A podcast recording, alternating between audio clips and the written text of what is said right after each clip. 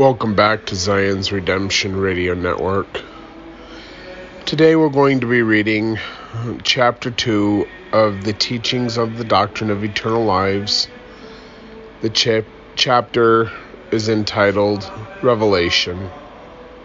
Joseph Smith. It is not wisdom that we should have all knowledge at once presented before us, but that we should have a little at a time, then we can comprehend it. History of the Church, Volume 5, page 387. Joseph Smith. For I deign to reveal unto my church things which have been kept hid from before the foundation of the world, things that pertain to the dispensation of the fullness of times. Actually, that's not Joseph Smith. That's um, that's Jesus Christ. And he said that in Doctrine and Covenants, section 124, verses, uh, verse 41. But the only problem with that is those were the things that would have happened if they would have finished the Nauvoo temple. And they didn't finish it. And the reason I say that is because Jesus told them to build a temple where the Father himself could come dwell therein. See verses 27 and 28 where he could restore that which was lost unto you, or that which was taken away, even the fullness of the priesthood. This is Jesus Christ talking to Joseph Smith about building a temple where the Father or the Most High could come to restore the fullness of the priesthood.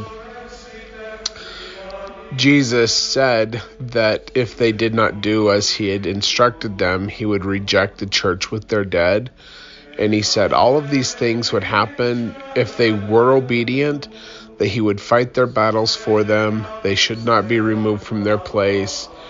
Uh, Jesus would restore the times and seasons, or the Moedim of Jehovah, which are the holy days of Jehovah, and that he would reveal things which have been kept hidden from before the foundation of the earth. But the only problem with that is Jesus also said if they were not obedient, they, they would be cursed and rejected, and wrath and indignation would come down upon them. And if you look at the fact that Joseph Smith and Hyrum were murdered in June of 18, uh, 1844,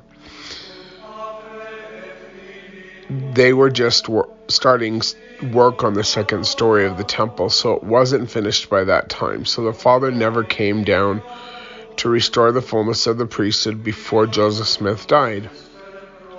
However, Brigham Young claimed that he had had the fullness of the priesthood restored to him by Joseph Smith in the red brick store before the temple was finished before the Father came to restore the fullness of the priesthood, which section 124 says must happen.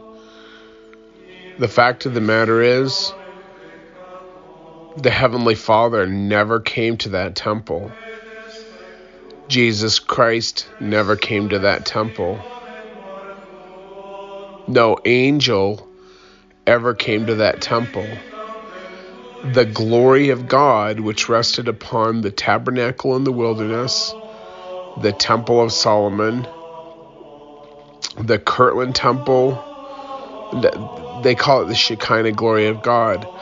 It it rested upon the Kirtland temple, which meant which meant that it was accepted, but the Nauvoo temple, which was the second temple in our dispensation, that never happened and it has not happened to a temple since.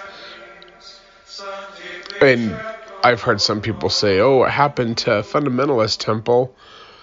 We saw it because there were lights under the temple before electricity was run to that specific fundamentalist temple, which is not part of the the LDS church.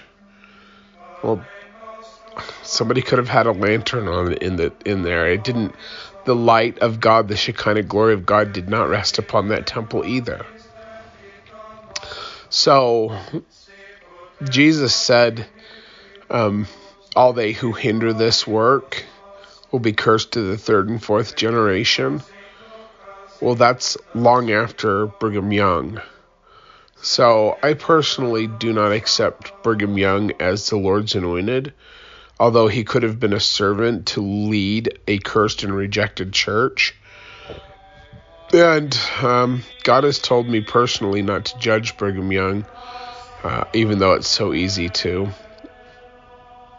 He didn't tell me that part, but I just I think it's easy to b- judge Brigham Young according to my logic, but God told me not to. So, um, one other thing about the curse to the third and fourth generation uh, for all they who hinder this work um, they were cutting the wood that was consecrated and dedicated for the building up of the Nauvoo Temple up in Wisconsin.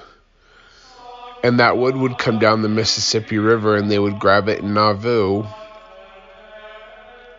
And, uh, it, you know, it'd be taken out in Nauvoo and then they would use it for building the Masonic Temple.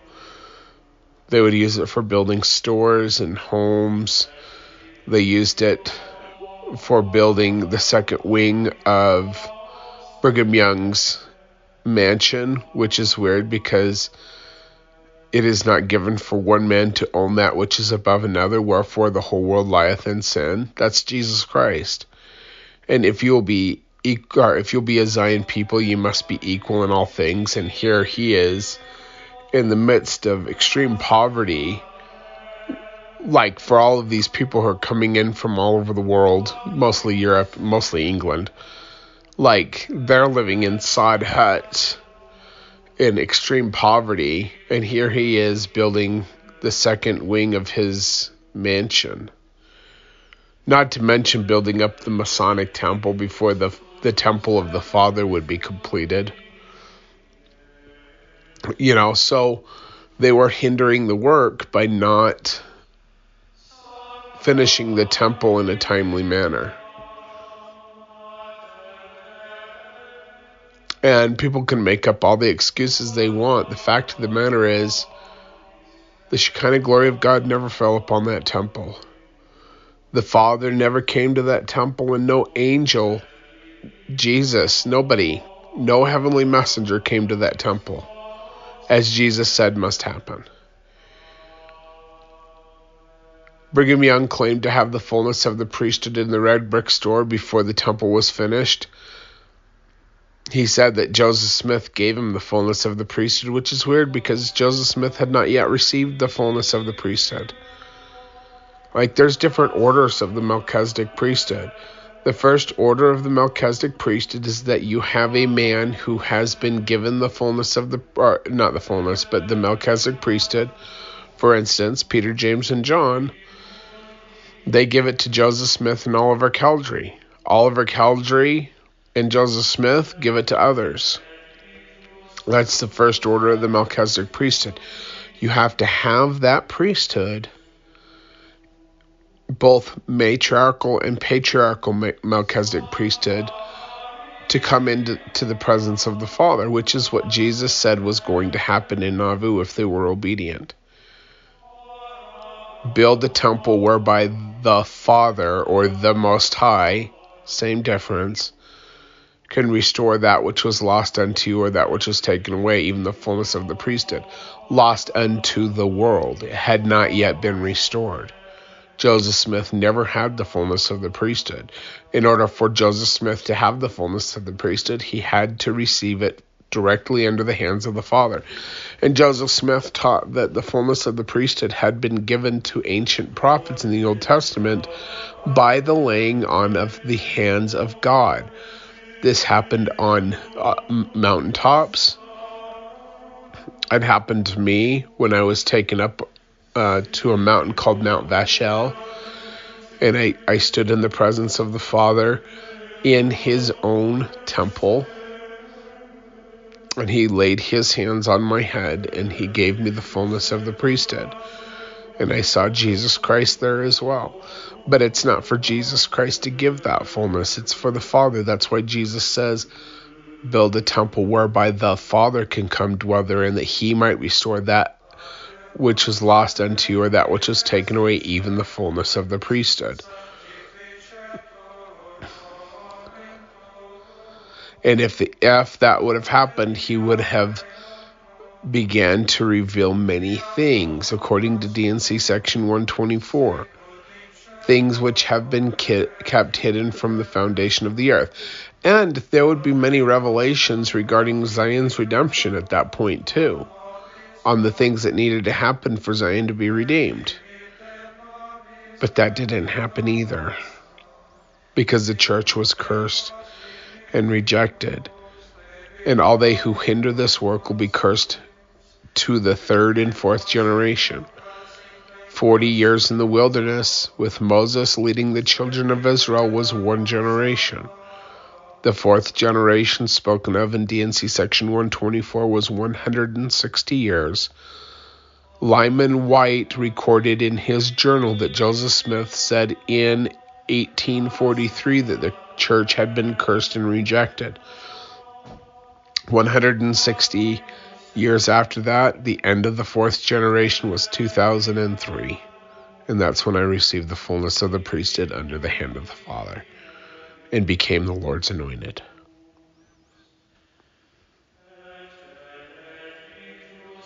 You've been sold a bag of goods. The Holy Spirit will testify to the truth no matter who speaks it. But just because your leaders teach you things and you feel the Holy Spirit, it doesn't mean that they are the Lord's anointed. They don't even know what the word oracle means. They think they're the oracles. The oracles of God are the words of God as spoken by the prophets, not the prophets themselves. Anyway, continuing on.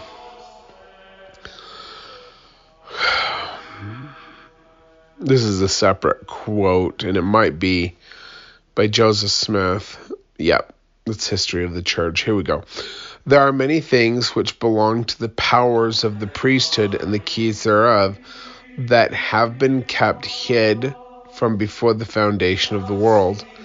They are hid from the wise and prudent to be revealed in the last times.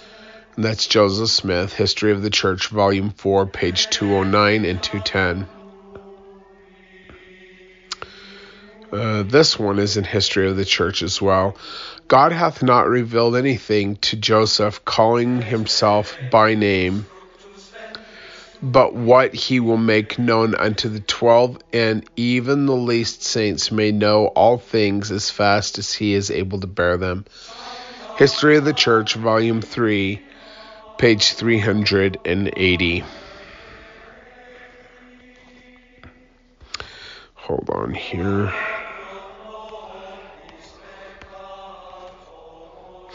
Okay. Another quote here. So basically, this book is just full of quotes, and he kind of like tries to put them all in a group, like who says what. So if it's a bunch of things by Joseph Smith, um, even if it's Doctrine and Covenants, he'll write Joseph Smith. If it's a bunch of stuff by King David, he'll write King David and then all the quotes at King David Gate.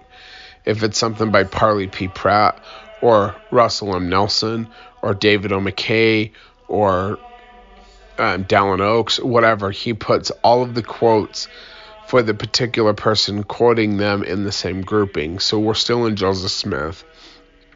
Quote, That which is of God is light, and even that, and he that receiveth light and continueth in God receiveth more light, and that light groweth brighter and brighter until the perfect day. And again, verily I say unto you, and I say it that you may know the truth, that you may ch- that you may chase darkness from among from among you. And that is not Joseph Smith, that is jo- Jesus Christ, but Joseph Smith is the one that penned it. Doctrine and Covenants, section 50, verses 24 and 25. I don't know if you can tell, but my voice is a little bit different today. I do have a cold, which really sucks because I have to go back to work tomorrow. I have a, I have had a cold ever since I've been off of work, and I probably had a cold while I was at work um, last time, but I was working in sub degree weather, and I figured that the runny nose and all of that was just attributed to the cold. But now I haven't done a lot of work. Well, I did work outside a lot yesterday, but the two days I had off before yesterday, like I was sick. And then yesterday we found um, one of our goats had kidded and it was too cold for the baby, and the baby died. So we spent yesterday fixing up um, an old chicken coop made out of cinder blocks, and that's where we're going to have. That's where we have the goats. It's all fenced off and everything, but one of the male goats that we had separated from the females rammed the door, which was made of two by fours and plywood and we had to uh, use another door that we had from when we replaced the doors on our house. So I used a solid door, and we built another door, and then we fixed up the electrical so that we could put um, heat lamps in in the the place where the uh, the goats are going to give birth to their babies. And since it is sub zero temperatures, even over here in Castle Country, where I live, um, we have to have uh, water that has a heater element in it to keep it from freezing. So we spent from like 10:30 ish yesterday all the way until like 5 p.m. 6 p.m., something like that, doing that work. Anyway, I don't know why I got off track with this, but let me just get back into this. There are many among us who have many revelations, for they are not for they are not all stiff necked. And as many as are not stiff necked and have faith have communion with the Holy Spirit, which maketh manifest unto the children of men according to their faith.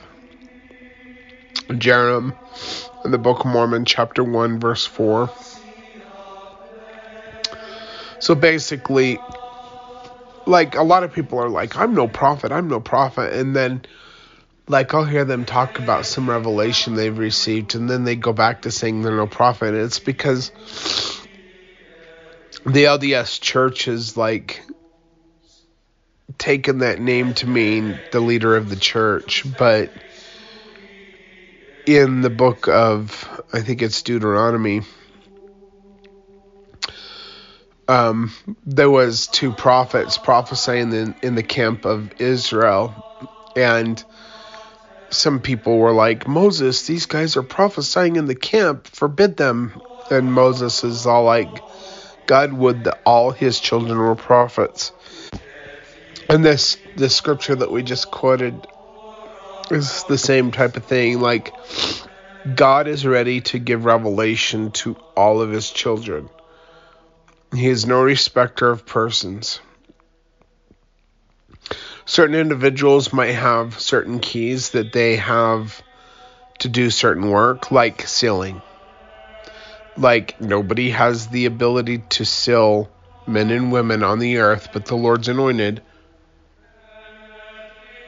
Not even people who are sealers.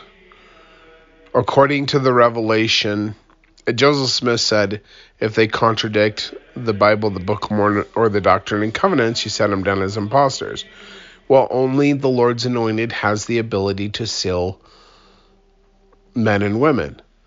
But also, the Lord's anointed has the ability to seal men to men, meaning men to himself. Because part of being the Lord's anointed is that you are sealed in a line back to Father Adam. It's called the law of adoption, and it was because of disobedience, it was forgotten about in the church in the 1890s. They didn't know what to do with this thing. Excuse me. Oh, I wish I wasn't sick. The light shineth in darkness, and the darkness comprehendeth it not. Nevertheless, the day shall come when you shall comprehend even God, being quickened, quickened in him and by him. Doctrine and Covenants, section 88, verse 49. Let me see here. Draw near unto me, and I will draw near unto you. Nope. Seek me diligently, and you shall find me. Up. Sorry about that. I was just trying to figure out how far I was into this, and wow, this is going to be the never ending story. Oh, that's not right. I'm sorry. Hold on here. Okay, I fixed it. Sorry about that. The light shineth in darkness, and the darketh, darkness comprehendeth it not. Ne- Nevertheless, the day shall come when you shall comprehend even God, being quickened in him and by him. Doctrine and Covenants, section 88, verse 49. Draw near unto me, and I will draw near unto you. Seek me diligently, and ye shall find me. Ask, and ye shall receive. Knock, and it shall be opened unto you. Whatsoever ye ask the Father in my name, it shall be given unto you. That is expedient for you. So if you need to know it, then he will reveal it to you. There's lots of things that you don't need to know that he's not going to reveal, like who is Bigfoot. There's a lot of speculation in the the uh, the Brighamite Church in Salt Lake City, the LDS Church, um, because David W. Patten, I think, said something about about a being, and everybody's like, "Oh, that's Bigfoot." Like, you don't need to know certain things. You'll know them in time, but like, there's a whole bunch of things to worry about that you don't need to know. Like, I try not to delve into too much of the the things that aren't necessary because basically what we're looking at here is we're trying to learn all that is necessary for the so that Zion can be redeemed. And there's a lot of things about the fallen angels and the book of Enoch and and all these things that aren't necessary for us to know, so I don't worry about them. Now, some other people they like to speculate in these things, but I ask for those of you who speculate, do you have the basics down yet? Like you want to learn about postgraduate level restoration theology. Are you still struggling with the ABC portion? Shouldn't you worry about that before you worry about the higher things? I mean, that's just some thought that I have. Oh man, this cold is gonna kick my butt. I've paused it again. I've paused it a lot since I started this recording. I don't know if you can tell. But um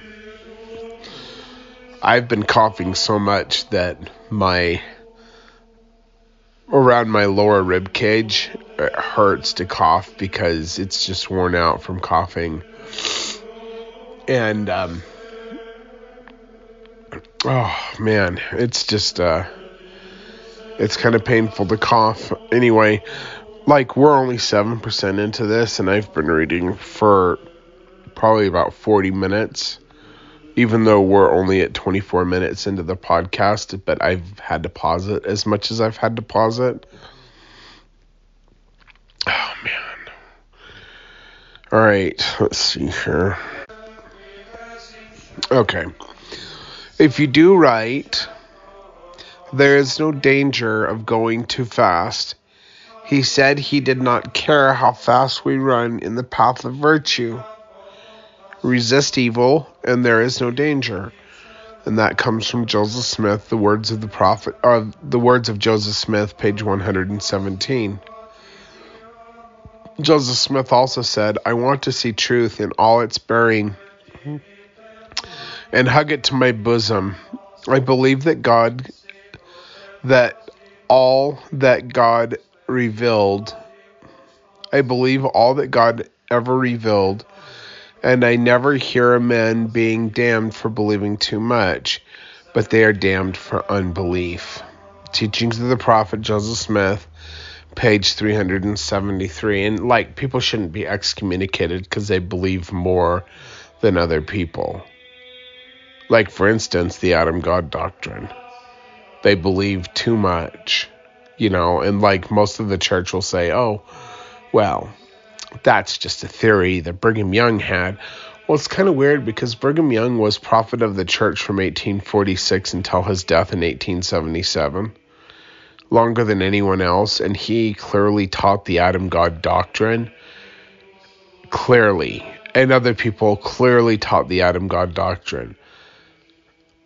But the church will say that the president of the church can't lead you astray. But then they say Brigham Young led the church astray in false doctrine. And then they say, oh, that was just a theory. It wasn't a theory. It wasn't uh, speculative. It wasn't maybe this or that. He said Joseph Smith taught it to him. Now, either he was lying about that or he was lying in general, and then your foundation is crumbled because a prophet of the church led the church astray. Or he was teaching the truth, and the guys today who are leading the church in these modern times, they're telling you a pack of lies.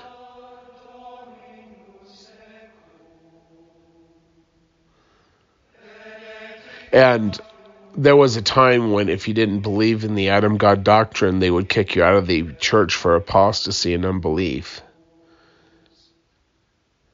But now, if you do believe the Adam God doctrine, they'll kick you out of the church for apostasy. Because you believe too damn much in what you've been told. And what you learn from Brigham Young and Heber C. Kimball and John Taylor and other leaders in the church, they'll kick you out because you're an apostate.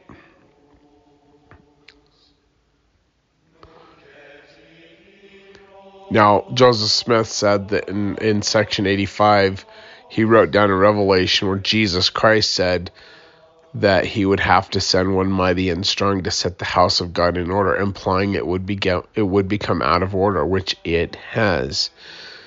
If you stick to the correlated doctrines of the church, you'll never see it because they're spoon feeding you what you need to know so that you don't apostatize. And they will make all kinds of excuses about how the Journal of Discourses can't be trusted. You can't trust um, anything from the early history of the church. Don't read the Wilford Woodruff journals. You know, whatever it is that they they can put a clamp down on, they don't want you to read it. Now, they will go through the correlation committee and they will slip in different things that are okay that won't shake your faith in the corporation and they'll put it into the manuals but it's sifted.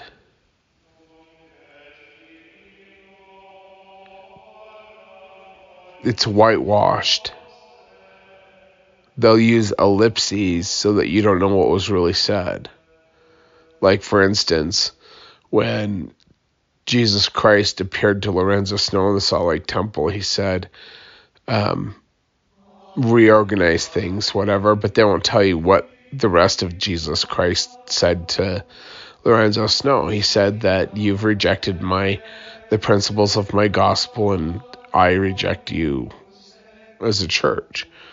Which he already said in D&C section 124. But you know, Lorenzo, the church in its apostate form still has some leadership and inspiration. It doesn't mean that they have all the truth, and it doesn't mean they're a true and living church. But Wilford Woodruff did many things, not just polygamy, to, to do away with polygamy, but he did away with the kingdom of God, the Council of 50, United Orders. He did away with the law of adoption, rebaptisms. he did away with a ton of different things. And and when he died, he actually was poisoned to death, and I can get into that later if people want to know about it. But he was a keynote speaker at the Bohemian Club, and the next morning he he died because he was poisoned to death.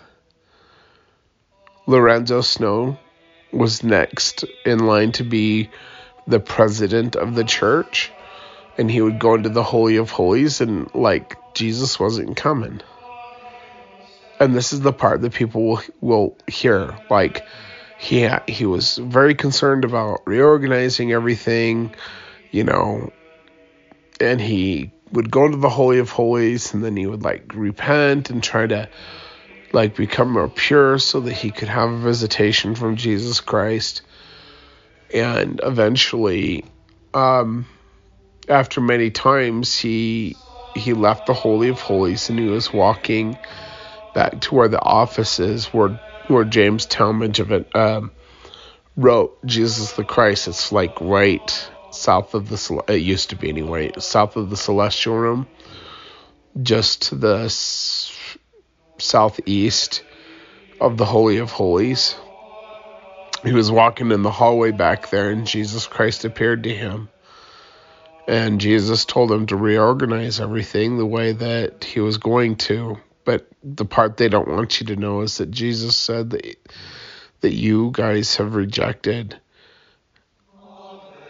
the fullness of the gospel.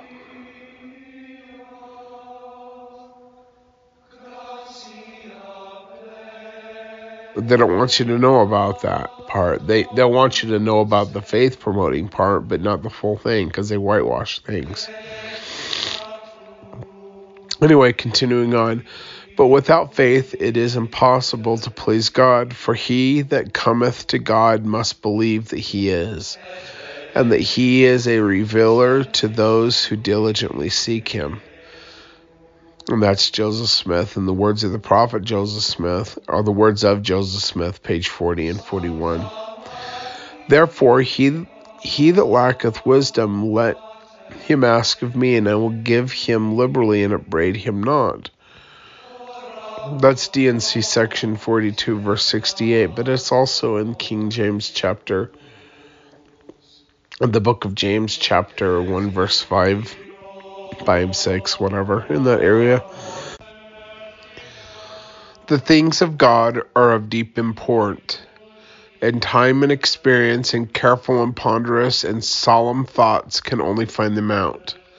Thy mind, O man, if thou wilt lead a soul unto salvation, must stretch as high as the utmost heavens and, and search into cont- and contemplate the darkest abyss in the broad expanse of eternity, thou must commune with God. History of the Church, Volume 3, page 295. That was Joseph Smith as well. Wherefore murmur ye, because that ye shall receive more of my word, and because that I have spoken one word, ye need not suppose that I cannot speak another. For my work is not yet finished, neither shall it be until the end of man neither from that time henceforth and forever. Second Nephi chapter 29 verses 8 and 9. So like if God stops speaking to his church, something's wrong. Because he says he's not going to stop speaking to his church until until the end of man. But it's been over 120 years since we've had a thus saith the Lord revelation. Anyway, that's found in 2nd Nephi chapter 29, verses 8 and 9. If we have direct revelations given us from heaven, surely those revelations were never given to be trifled with uh, without the trifler's incurring displeasure and vengeance upon his own head. Teachings of the Prophet Joseph Smith, page 53. Verily, brethren, there are things in the bosom of the Father that have been hid from the foundation of the world, that are not known, neither can be except by direct revelation. The apostle says unto them who have obtained like precious faith with us, the apostles, through the righteousness of God and our Savior Jesus Christ, through the knowledge of Him that has called us to glory and virtue, add, add faith, virtue, etc., etc., to godliness, brotherly kindness, charity, ye shall never be barren or unfruitful in the kingdom of our Lord Jesus Christ. He that lacketh these things is blind, wherefore the wherefore the rather, brethren, after all this give diligence to make your calling and election sure. Knowledge is necessary to life and godliness. Woe unto you, priests and divines, who preach that knowledge is not necessary unto life and salvation.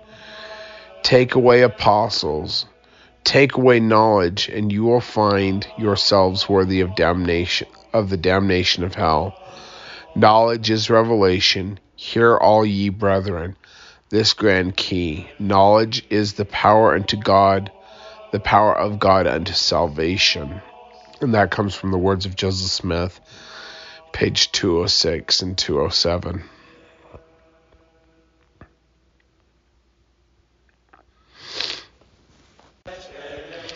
Joseph Smith also said, "It is the privilege of the children of the children of God to come to God and get revelation. When any person receives a vision of heaven, he sees things that he never thought of before. Any person that believes the works I do shall he do also in greater works.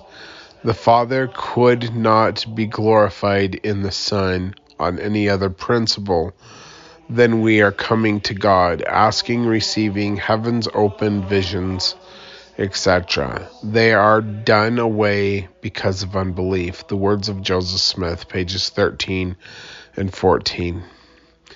A person may profit by noticing the first intimations, the first intimation of the spirit of revelation.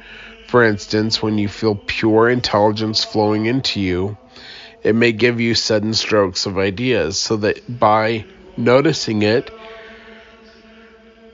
you may find it fulfilled the, the same day or soon. Those things that were presented unto your minds by the Spirit of God will come to pass, and thus by learning the Spirit of God and understanding it, you may grow into the principle of, of revelation until you become perfect, perfect in Christ Jesus. Joseph Smith, History of the Church, Volume 3, page 381. It is a great thing to inquire at the hands of God or to come into his presence, and we feel fearful to approach him on subjects that are of little or no consequence to satisfy the queries of individuals, especially about things the knowledge of which men ought to obtain in all sincerity before God for themselves, in humility, by the power, by the prayer of faith, and more especially a teacher or high priest in the church. History of the Church, Volume 1, page 339. One great, great privilege of the priesthood is to obtain revelations of mind, of the mind and the will of God. History of the Church, Volume 2, page 477. He will be inquired of by his children. He says, Ask and ye shall receive, and ye shall find. Seek and ye shall find. Who will listen to my voice, and to the voice of my servant, whom I have sent? For I delight in those who seek diligently to know my precepts and abide my law, the law of my kingdom. For all things shall be made known unto them in mine own due time, and in the end they shall have joy. History of the Church, Volume 5, page 136. A man is saved no faster than he gets knowledge. History of the Church, Volume 4, page 588. Search the Scriptures Search the revelations which we publish and ask your Heavenly Father in the name of His Son Jesus Christ to manifest the truth of it unto you. And if if you will do it with an eye single to His glory, nothing doubting, He will answer you by the power of His Holy Spirit. You will then know for yourselves and not for another you will not then be dependent on man for the knowledge of God, nor will there be any room for speculation. No, for when men receive their instruction from him that made them, they know how he will save them. History of the Church, Volume 1, page 282. When things that are of the greatest importance are passed over by weak minded men without even a thought, then I want to see truth in all its bearings and hug it to my bosom. that's Joseph Smith, History of the Church, Volume 6, page 477. We believe that God has revealed all that he does now reveal, and we believe that he will yet reveal many great and important things pertaining to the kingdom of God. Ninth article of faith. And the articles of faith are statements put up by Joseph Smith as to what we believe as a people. For those of you that don't know. Many things are insoluble to the children of men in the last days. For instance, that God should raise the dead, and forgetting that things have been hid from before the foundation of the world, which are to be revealed to babes in the latter days. There are a great many wise men and women too in our midst who are too wise to be taught. Therefore, they must die in their ignorance and in the resurrection they will find out their mistake. Many sealed up the doors of heaven by saying, So far God may reveal, and I will believe it. And then I would say, But no further. Anyway, that's History of the Church, Volume 5, page 424. Now that I am after now what I am after is the knowledge of God, and I take my own course to obtain it. And that's from Joseph Smith, Words of Pro- Words of Joseph Smith, page 329.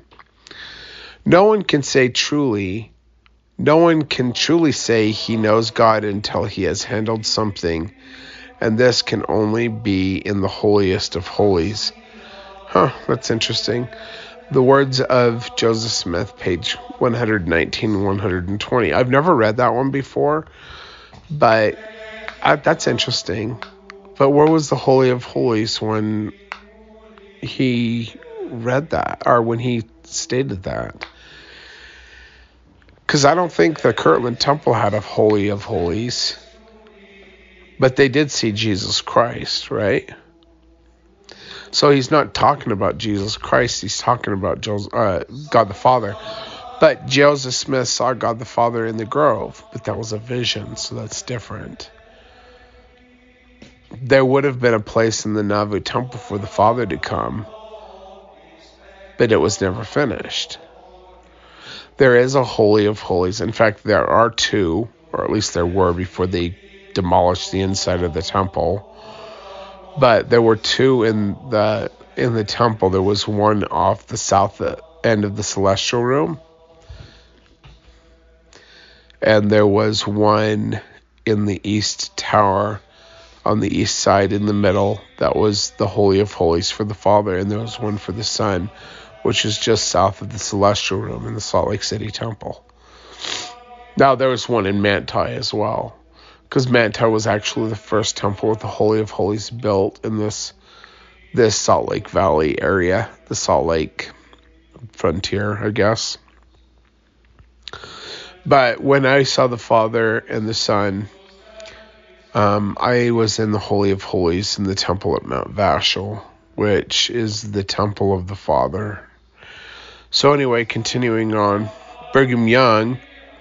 So, this is Brigham Young quotes now. Where is the divine who knows the least thing about that being who is the Father of our spirits and the author of our bodies? I have had many revelations. I have seen and heard for myself and know these things are true, and nobody on earth can disprove them. What I know concerning God, concerning the earth, concerning government, I have received from the heavens, not alone through my natural abilities and my gift God and the gift God and I give God the glory and the praise. And that comes from Brigham Young Journal of Discourses, volume 16, page 46. Brigham Young also stated the spirit of revelation can reveal these things to the people, but unless they live so as to have the revelations of the Lord Jesus Christ, meaning they should live so that they can receive them themselves. Because like even if the prophet of or the president of the church receives revelation you still have to get revelation for yourself that your interpretation of what they are saying is correct. Because the the proper interpretation of scriptures comes from God. And you can you can misunderstand even if it's explained to you if you got something stuck in your head it can it can skew the proper interpretation of the scripture. So you have to get revelation for yourself so let me read this again but unless they live so as to have the revelations of the Lord Jesus Christ they will remain a mystery for they are for there is a veil before their minds before the minds of the people and they cannot be understood. Meaning, if, if you don't get confirmation, you don't get inspiration, you don't get revelation to understand the true interpretation of Scripture, there's a veil before your mind and you will not understand it correctly. Some of these principles have been taught to the Latter day Saints, but who can understand them? And that was Brigham Young, Journal of Discourses, Volume 13 page 264. Brigham Young also said, I will tell you this as my belief about that personage who is called the Ancient of Days, the Prince, and so on. But I do not tell it because that I wish to be established in the minds of others, though to me this is as clear as the sun. It is as plain as the as my alphabet. I understand it as I do the path to go home. I did not understand so until my mind became enlightened with the Spirit and by the revelations of God. Neither will you understand until you, our Father in heaven reveals all these things to you. See, you have to get it for yourself. It, if you if you get it from somebody else and then you just trust them because they're some person that you believe in trusting, you're trusting in the arm of flesh. The prophet's job is to give you the oracles of God, or are the words of God, and you go to God to find out the correct interpretation of that. That's this way you don't trust in the flesh because there's there's a curse that comes along with trusting in the flesh. Continuing with this Brigham Young quote, to my mind and to my feelings, those matters are all plain and easy to be understood. And that was Brigham Young, April 25th, 1855, Church Archives. See also Dialogue, Volume 15, Number 1, page uh, 22 and 23. Continuing on with Brigham Young, and we're at 35%. They must pass through the same ordeals as the gods or the Elohim, that they may know good from evil, how to succor the tempted, try the weak, and and how to reach down the hand of mercy to save the failing sinner, the falling sinner.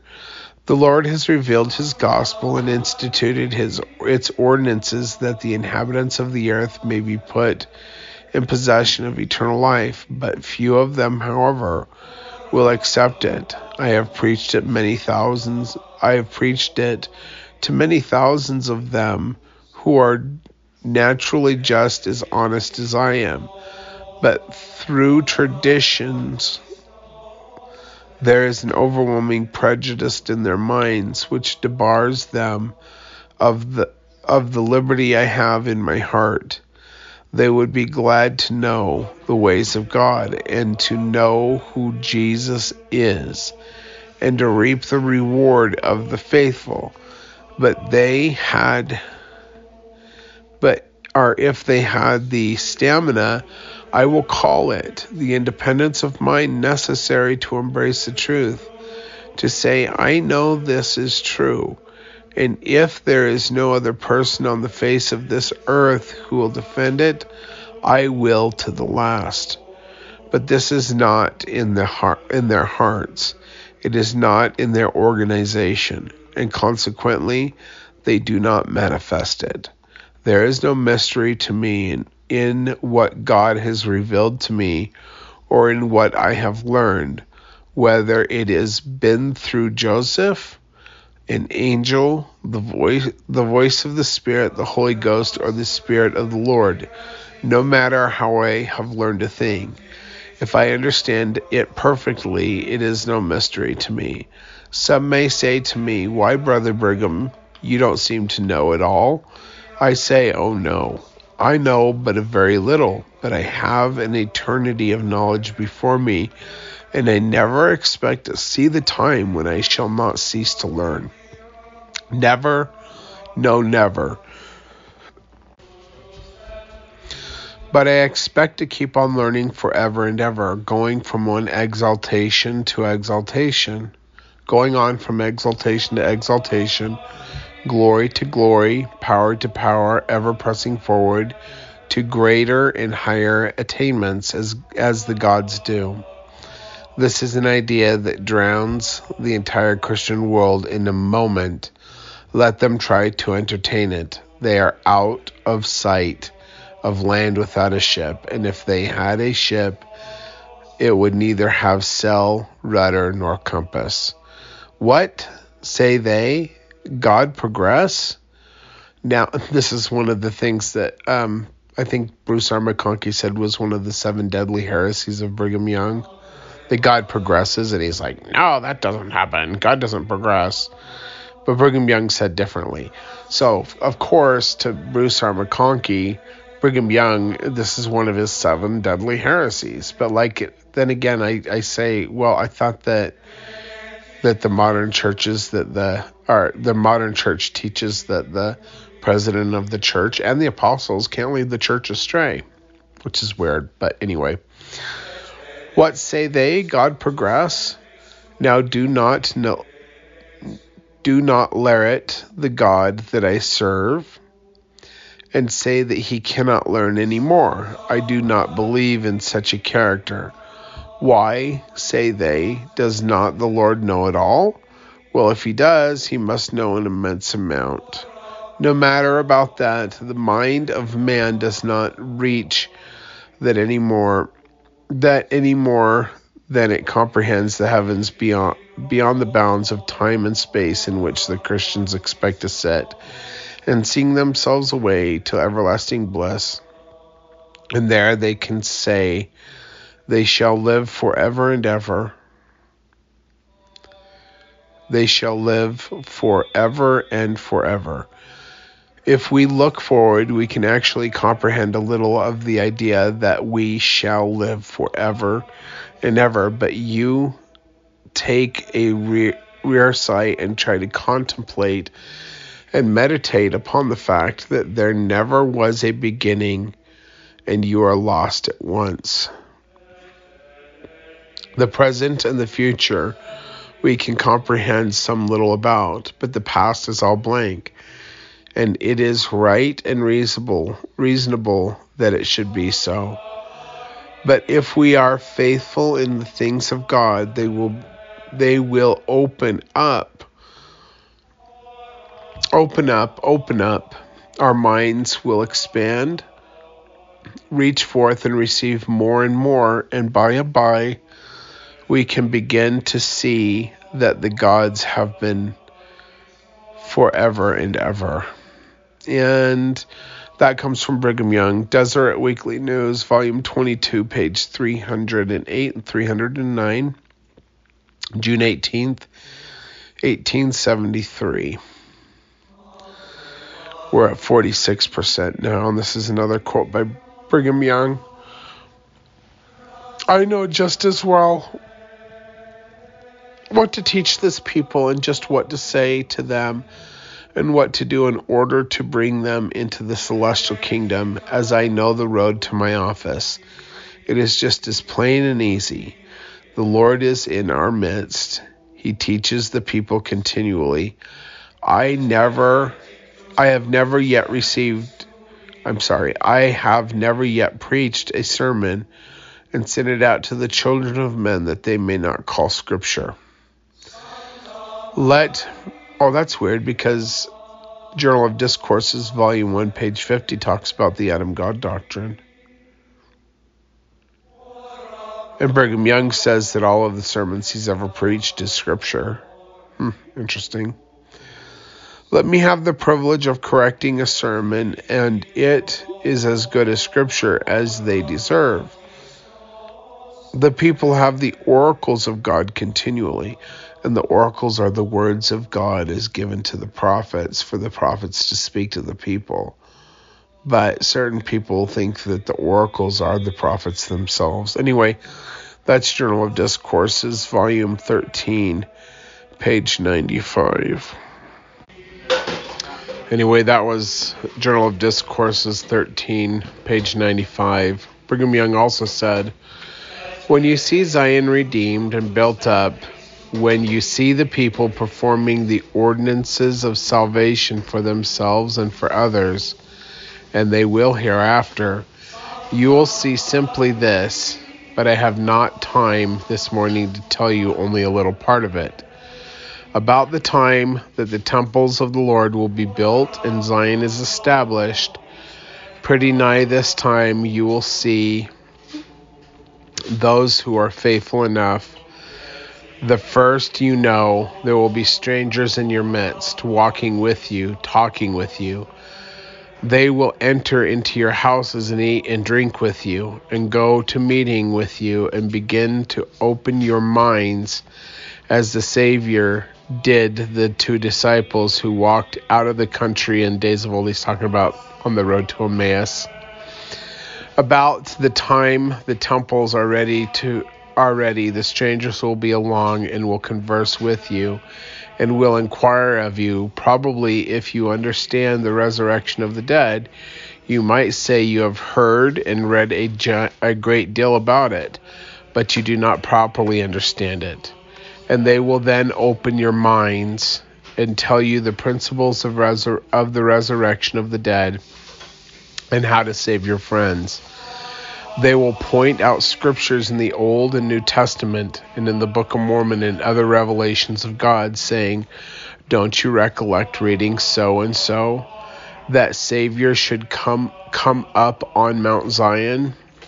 And they will expound the scriptures to you. You have got your temples ready. Now go forth and baptize for those good people. There are your father and mother, your ancestors for many generations back, the people that have lived upon the face of the earth since the priesthood was taken away, thousands and millions of them who lived according to the best light and knowledge in their possession. They will expound the scriptures to you and open your minds and teach you of the resurrection of the just and the unjust, of the doctrine of salvation. They will use the the keys of the holy priesthood and will unlock the door of knowledge to let you look into the palace of truth. You will exclaim, That is all plain. Why did not I understand it before? And you will begin to feel in your, your hearts burning within you as they walk and talk with you. You will enter into the temple of the Lord, and by and by here come along brothers Joseph and Hyrum, for instance, for they will be perfectly capable of coming and staying overnight with you, and you will not know who they are. Or suppose David Patten should come along and shake hands with some of the twelve and want to stay all night with them and expound the scriptures and reveal the hidden things of God. It will not be long before this will be so. And that was Brigham Young, Journal of Discourses, Volume 6, page 294 to 296, and we're at 57%. Now, I want to tell you that which perhaps many of you do not know. Should you receive a vision of revelation from the Almighty, one that the Lord gave you concerning yourselves, or this people, but which you are not to reveal on account of your not being the proper person, or because it ought not to be known by the people at present, you should shut it up and seal it as close and lock it as as tight as heaven is to you, and make it as secret as the grave. The Lord has no confidence in those who reveal secrets, for he cannot reveal safely reveal himself to such persons. It is as much as he can do to get a particle of sense into some of the best and most influential men in the church. In regard to real confidence in themselves, they cannot keep things within their own bosom. If a person understands God and godliness and the principles of heaven, the principle of integrity, and the Lord reveals anything to that individual, no matter what, unless he gives permission to disclose it, it is locked up in eternal silence. And when persons have proven to their messengers that their bosom is, is like the lockups of eternity, then the Lord says, I can reveal anything to them because they will never disclose it until I tell them to. Take persons of any other character and say sap and and they sap the foundation of the confidence they ought to have in themselves and in their God. If we are his friends, we will keep the secrets of the Almighty and lock them up when he reveals them to us, so that no man on earth can have them, and no being from heaven, unless he brings the keys herewith to get them legally. No person can get the things of the Lord. No person can get the things the Lord has given to men unless by legal authority. Then I have a right to reveal them, but not without. When we can keep our secrets, then we can keep the secrets of the Almighty strictly, honestly, truly in our own bosoms. The Lord will have confidence in us. Will He before? No. Are we going to become secret keepers in any other way than by applying our lives to the religion we profess to believe? No. And that was Brigham Young teaching I'm sorry, that was Brigham Young as stated in Journal of Discourses, Volume 4, page 288 and 289. And I just wanted to say that um, you can learn the mysteries through Satan as well, but they will be perverted. And for those individuals who profess to know a great deal of things, like unless God has told them to reveal it, they should keep their mouths shut. Which is what I used to do. So, from 1995, which is when I had my first experience with Jesus Christ and the Father and the Spirit, um, I did talk to some people about certain things, but I never went into really great detail that is until 2003 and then i did go into great detail with uh, certain friends and, and family about my experiences but i wasn't really public with it. Um, i do remember making videos on youtube way like 12 years ago or something. Uh, short videos talking about some of the things that I, I wanted to talk about, like as far as like, you know, God does still reveal himself but I always talked about it in the third person. So, like Paul in the scriptures, he says, I knew a man in Christ above 14 years ago, whether in the body or out of the body, God, I, God knoweth. Like, but he was talking about his own experiences, but he talked about it in the third person. I would do something similar to that. But in 2013, when God revealed to me who I was before I was called to the office that I am called to now, before I was um, in mortality, I was foreordained to certain things. And when God revealed that to me, um, it took me a minute because it was so grand to understand, you know, who I am really and why I'm in mortality now and all the things. But He told me to be bold with my witness and teach the people. And He gave me the ability to be open, to just speak freely.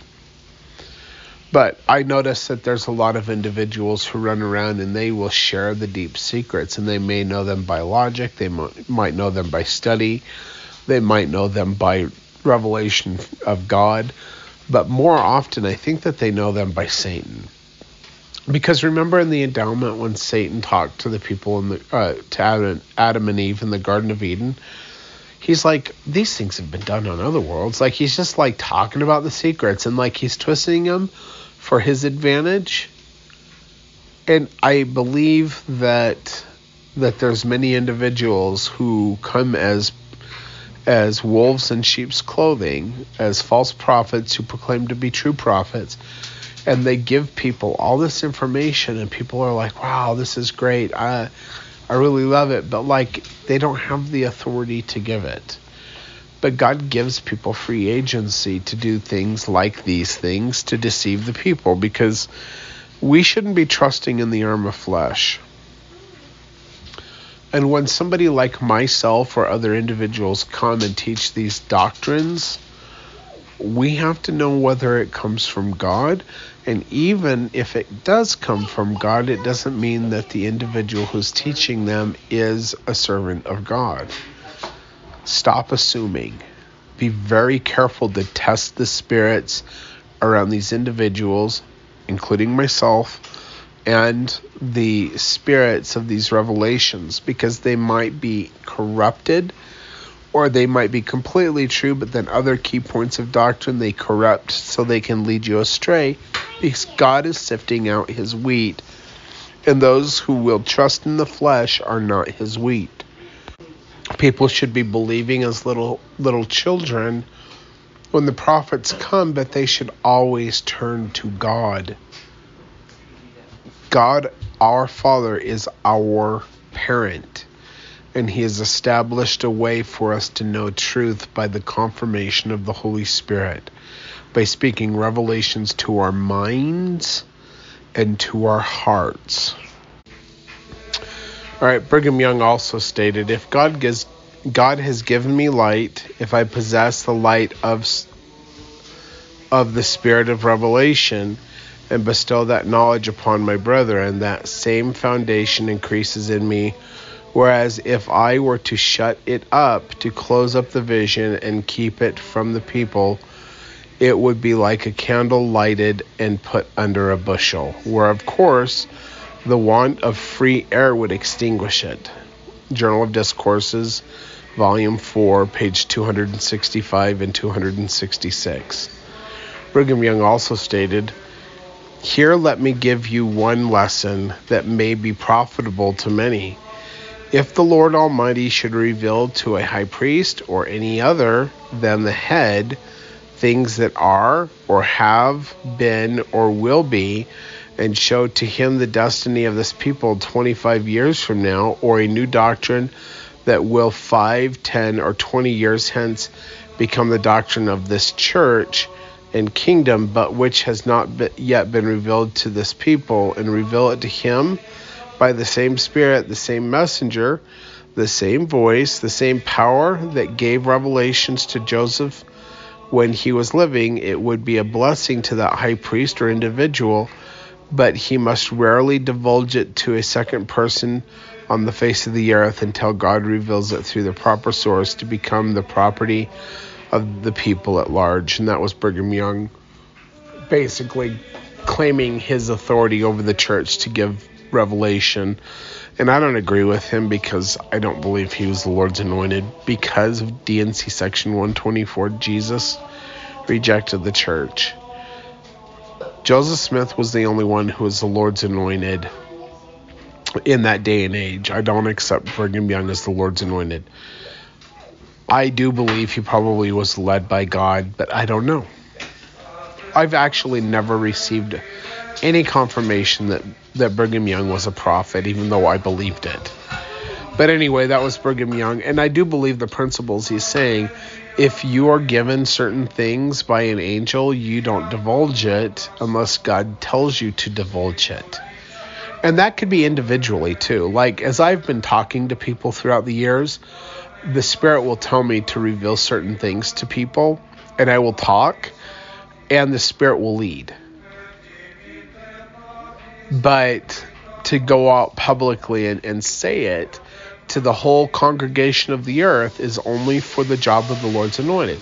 Of course, this might be hard may be hard for people to believe, but in 2003 when I saw the Father and the Son face to face, the reason that that happened, it wasn't a vision, it was an actual physical experience where I embraced the Father and the Son because I was foreordained to be the witness of the Father and the Son, to come forth in the very last days as the evening star. And I kept certain things to my heart and in my bosom unless the Spirit would reveal that I should share it. And I still do. I don't just t- go talk to everybody out there, but God told me to be open, to be bold with my witness, and to teach the people what He's taught me. So I'm just open with it. I just put it out there. And like in my personal life, I might not talk about these things with individuals, but God leads people to this program. And some people they hear it because they come here just curious, but others are led. And it's to those people, they're the ones that I'm speaking to. And if other individuals hear it, then that's fine. But God wants this information to get out to the elect of God who will be part of Zion's redemption. And He's not going to force anybody to gather, He's not going to force anybody to be part of that remnant that Isaiah saw. But those individuals who will hear the words that I am speaking and will gather and do the things which God has commanded them to do, those will be the remnant that God gives the fullness of the priesthood to, and to none else. Anyway, but that was uh, Journal of Discourses, Volume 3, page 318. And once again, I am pretty sick, so it, this is really difficult to do this podcast, but um, I'm going to push through it. We're at 68%. Continuing on with Brigham Young, I am more afraid that this people have so much confidence in their leaders that they will not inquire for themselves of God whether they are led by Him. See, even though the leaders speak a thing, you still have to go to God yourself. You cannot be slothful and just trust everything that you're told. And Brigham Young's saying that here, that he thinks that the, there will be so much confidence in the leaders that people just hear the leaders and then they won't go to God for themselves to inquire of God whether they are led by Him. But continuing on with this quote, I am fearful that they will settle down in a state of blind self security, trusting their eternal destiny in the hands of their leaders with a reckless confidence that in itself would thwart the purposes of God in their salvation and weaken that influence they could give to their leaders. Did they know for themselves by the revelations of Jesus that they are led in the right way? Let every man and woman know by the whispering of the Spirit of God to themselves whether their leaders are walking in the, the path the Lord de- dictates or not. And that was Brigham Young, Journal of Discourses, Volume 9, page 150. Now, going on to a different uh, past leader of the church, Orson Pratt, Nephi says, I ponder upon the things of God continually, which he has revealed unto me, and there is no harm for us to do the same. We should not get into that old sectarian notion that we have no right to know anything about this, that that or the other, and that we must not pry into this, that or the other. This is an old sectarian no- notion which we have fought against all the day long, and we do not want it to creep into the Church of Jesus Christ of Latter day Saints. It is the privilege of its members to let their minds expand and to ponder upon the things of God and to inquire of Him. And by and by, when we have prepared ourselves by getting all the knowledge we possibly can from that which is written, God will give us more. How does He do that? He does it by revelation. Anyway, that was Orson Pratt Journal of Discourses, Volume 16, page 336. John Taylor stated, The Scriptures tell us there are gods many and lords many, but unto us there is one but one God, the Father. 1 Corinthians chapter 8, verse 5. And for this reason, though there were others engaged in the creation of worlds, it is given to us in the in the Bible that in the shape that it is, for the fullness of these truths is only revealed to highly favored persons for certain reasons known to God. As we are told in the scriptures, the secret of the Lord is with them that fear him, and he will show them his covenant. Psalms 25, verse 14, and that comes from John Taylor the Mediation and the Atonement, page 93. Once again by John Taylor, the philosophers in the world understand something of the rules of natural philosophy, but those rules will never lead a man to the knowledge of God. See, you can't logic your way to God. Some people think, oh, I don't need revelation. I don't need confirmation of the Holy Spirit. I can just study it out. And if I understand the proper Hebrew context, I'll get everything right. And that's one of the oh that's one of the problems of people like Michael Rood or Nehemiah Gordon or Jake Hilton, for instance. I like Jake, but he thinks that there's no need for revelation, that you can logic and he can, well, this says this and that means that, and this Hebrew word means this and this Greek word means that and this is the context and this in this way I know all the things that I need to know and I don't need revelation like if you lack wisdom ask God and he will give it to you. How does he give it to you? By revelation in the book of revelations it says the testimony of Jesus Christ comes by the spirit of prophecy how does the testimony come by revelation anyway continuing on with this John Taylor quote if he ever obtains this knowledge, it must be by the principle of revelation. All the works of God, whether on the earth or in the heavens, are constructed on strictly philosophical principles. We understand in part the things of earth. When we see the things as God sees them, we shall then understand the philosophy of the heavens. The mysteries of eternity will be unfolded and the operations of mind, matter, spirit, purpose, and designs, cause and effect, and all the stupendous operations of God will be developed and will and they will be found to accord within the strictest principles of philosophy, even the philosophy of the heavens. That's John Taylor, Journal of Discourses, Volume 10 page 119, I'm sorry, 117 and 118. John Taylor also states the only reason why we do not comprehend many things that are revealed in former times is because we are not acquainted with the philosophy of the heavens, nor the laws that govern the intelligences in the eternal worlds. The philosophy of man and of earth and the things which which we are surrounded is deep it is abstruse, It is difficult to comprehend even by the most enlightened mind and the most comprehensive and enlarged intellect. One great reason why men have stumbled so frequently in many of their researches after philo- philosoph- philosophical truth is that they have sought them with their own wisdom and glorified in their own intelligence and have not sought unto God for the wisdom that fills and governs the universe and, the, and regulates all things. Journal of Discourses, Volume 11, page 74.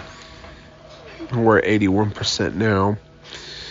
We believe that is this is John Taylor. We believe that it is necessary for man to be placed in communion with God, that he should have re- revelation from him, and that unless he is placed under the influence of the inspiration of the Holy Spirit, he can know nothing about the things of God. He cannot understand certain things without the Spirit of God, and then and that necessarily introduces the principle I before referred to, the necessity of revelation, not revelation in former times, but present and immediate revelation which shall lead and guide those who possess it in all the paths of life here and to eternal life hereafter. If I can not have a religion that will lead me unto God and place me in rapture, rapper, rapture with Him, and unfold to my mind the principles of immortality and eternal life, I want nothing to do with it. And that was John Taylor, Journal of Discourses, Volume 16, page 371. We're at 84% now, and this is Wilford Woodruff. Well, you say the president of the church should give revelation. Yes, it is true. The president holds the keys of revelation to the Latter day Saints. But is he alone to give revelation? No, verily no. There is not an apostle in this church, there is not an elder in this church that stands up in this congregation to teach the people, but should be full of revelation. So he's saying, the president of the church, the apostles of the church, even the high priests and the elders of the church should be full of revelation. There is where you, your revelation should come from those who teach you day by day. How many revelations did Brigham Young give that were written to the people? Very few. How many has John Taylor given that were written to the people? Very few. And like you probably wouldn't even know that John Taylor gave revelations because the church hides them. He received several, thus saith the Lord, between 1880 and 1890, and the church just hides them. But here, this quote, you can see that he did give some. How many has Wilford Woodruff given? Very few. And he actually received one in 1889 and one in 1890 that wasn't it wasn't the uh, that document that that stated the whole tomb to whom it may concern. The manifesto that's not it. That wasn't a revelation. He never claimed that it was. That was a that was a letter to appease satan's kingdom but Wilford Woodruff received two Thus saith the Lord revelations from Jesus Christ himself. So he talks about, you know, he's received very few, but he did receive two, at least two that I know of. We've had some, though not revealed to the people, perhaps or published, and that comes from Brian H. Stuy's Collected Discourses, Volume 5, Burbank, California, and Woodland Hills, Utah. BHS Publishing. I'm not sure what that is. 1987 to 1982, Volume 2, page 29. Anyway, here's George Q. Cannon. The genius of the kingdom which with which we are associated is to disseminate knowledge through all of the ranks of the people and to make every man a prophet and every woman a prophetess, that they may understand the plans and purposes of God.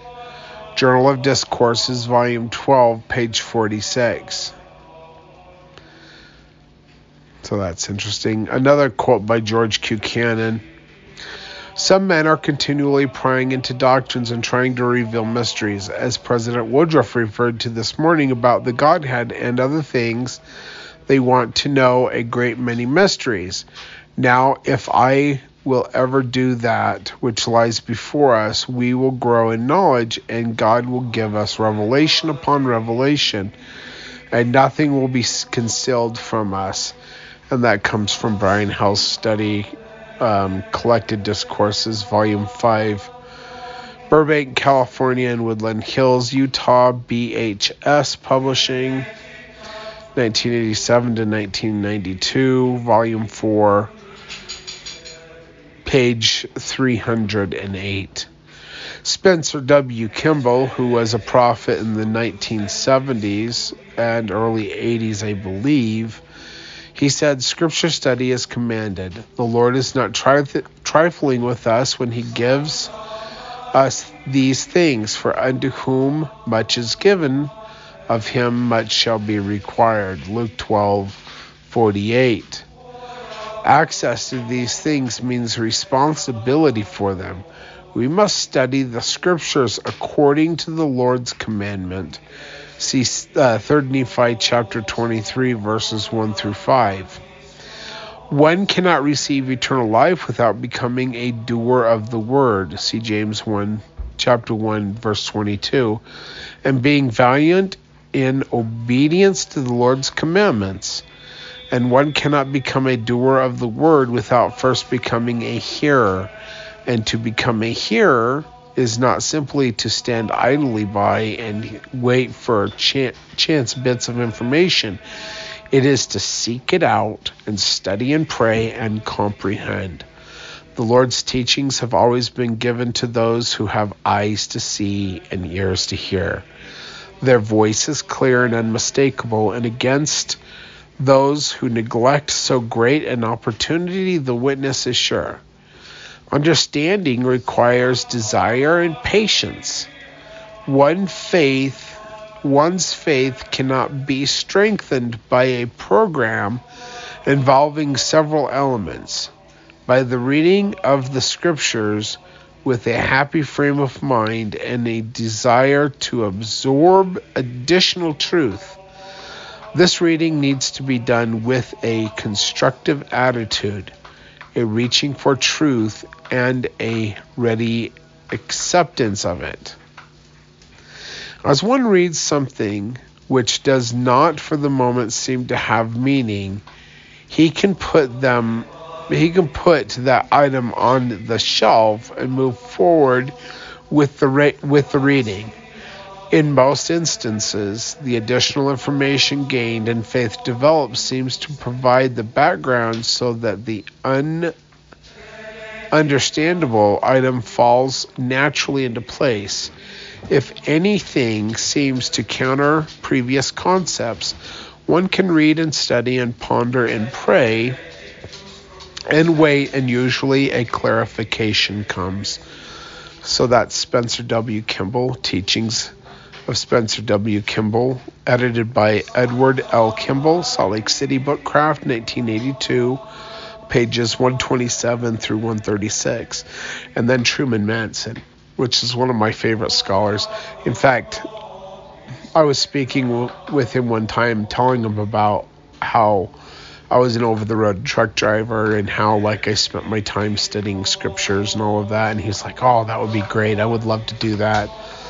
Um and he's passed away now, same as all the rest of these people have passed away, but I actually did get to meet him a couple of times at different firesides. Anyway, but Truman G. Madsen, who was my favorite, um, oral tradition at, attributes another wise maxim to the prophet. Don't climb to the extreme branches of the tree, for there is danger of falling. Cling close to the trunk. One translation avoid the vain mysteries. and discussions of them. Avoid imaginative speculation. It's kind of like what I was saying before. Like, yeah, there's a lot of things that we can know, but there's a lot of things that aren't necessary to know. Like, we'll be revealed a lot of things, but like who the fallen archangels are, like, eh, I don't know. Anyway, or or who Bigfoot is, or whatever the, the, the speculative thing is. If it doesn't have to do with Zion's redemption, I'm really not interested in it. Anyway, but continuing on with Truman G. Madsen. But Joseph Smith, one must quickly add, made a distinction between the mysteries of godliness, that is, the deeper things that can only be known by revelation to the soul on the on the how of living godly life and speculative pursuit of matters that are without profit to the soul. I advise all to go on to perfection, he said, and deeper and search deeper and deeper into the mysteries of godliness. The vain mysteries are those of which we know nothing we know nothing and need not know anything. Whether, for example, the pearly gates swing or roll, or what is the ultimate destiny of the sons of perdition, cling close to the trunk. Truman G. Madsen, and that was part of his Joseph Smith the Prophet lectures, page 104, and that was uh, published in 1989. So, anyway, the next chapter that we'll come to is called Chapter 3 Prayer, the, the Key to Greater Knowledge. Thank you for listening.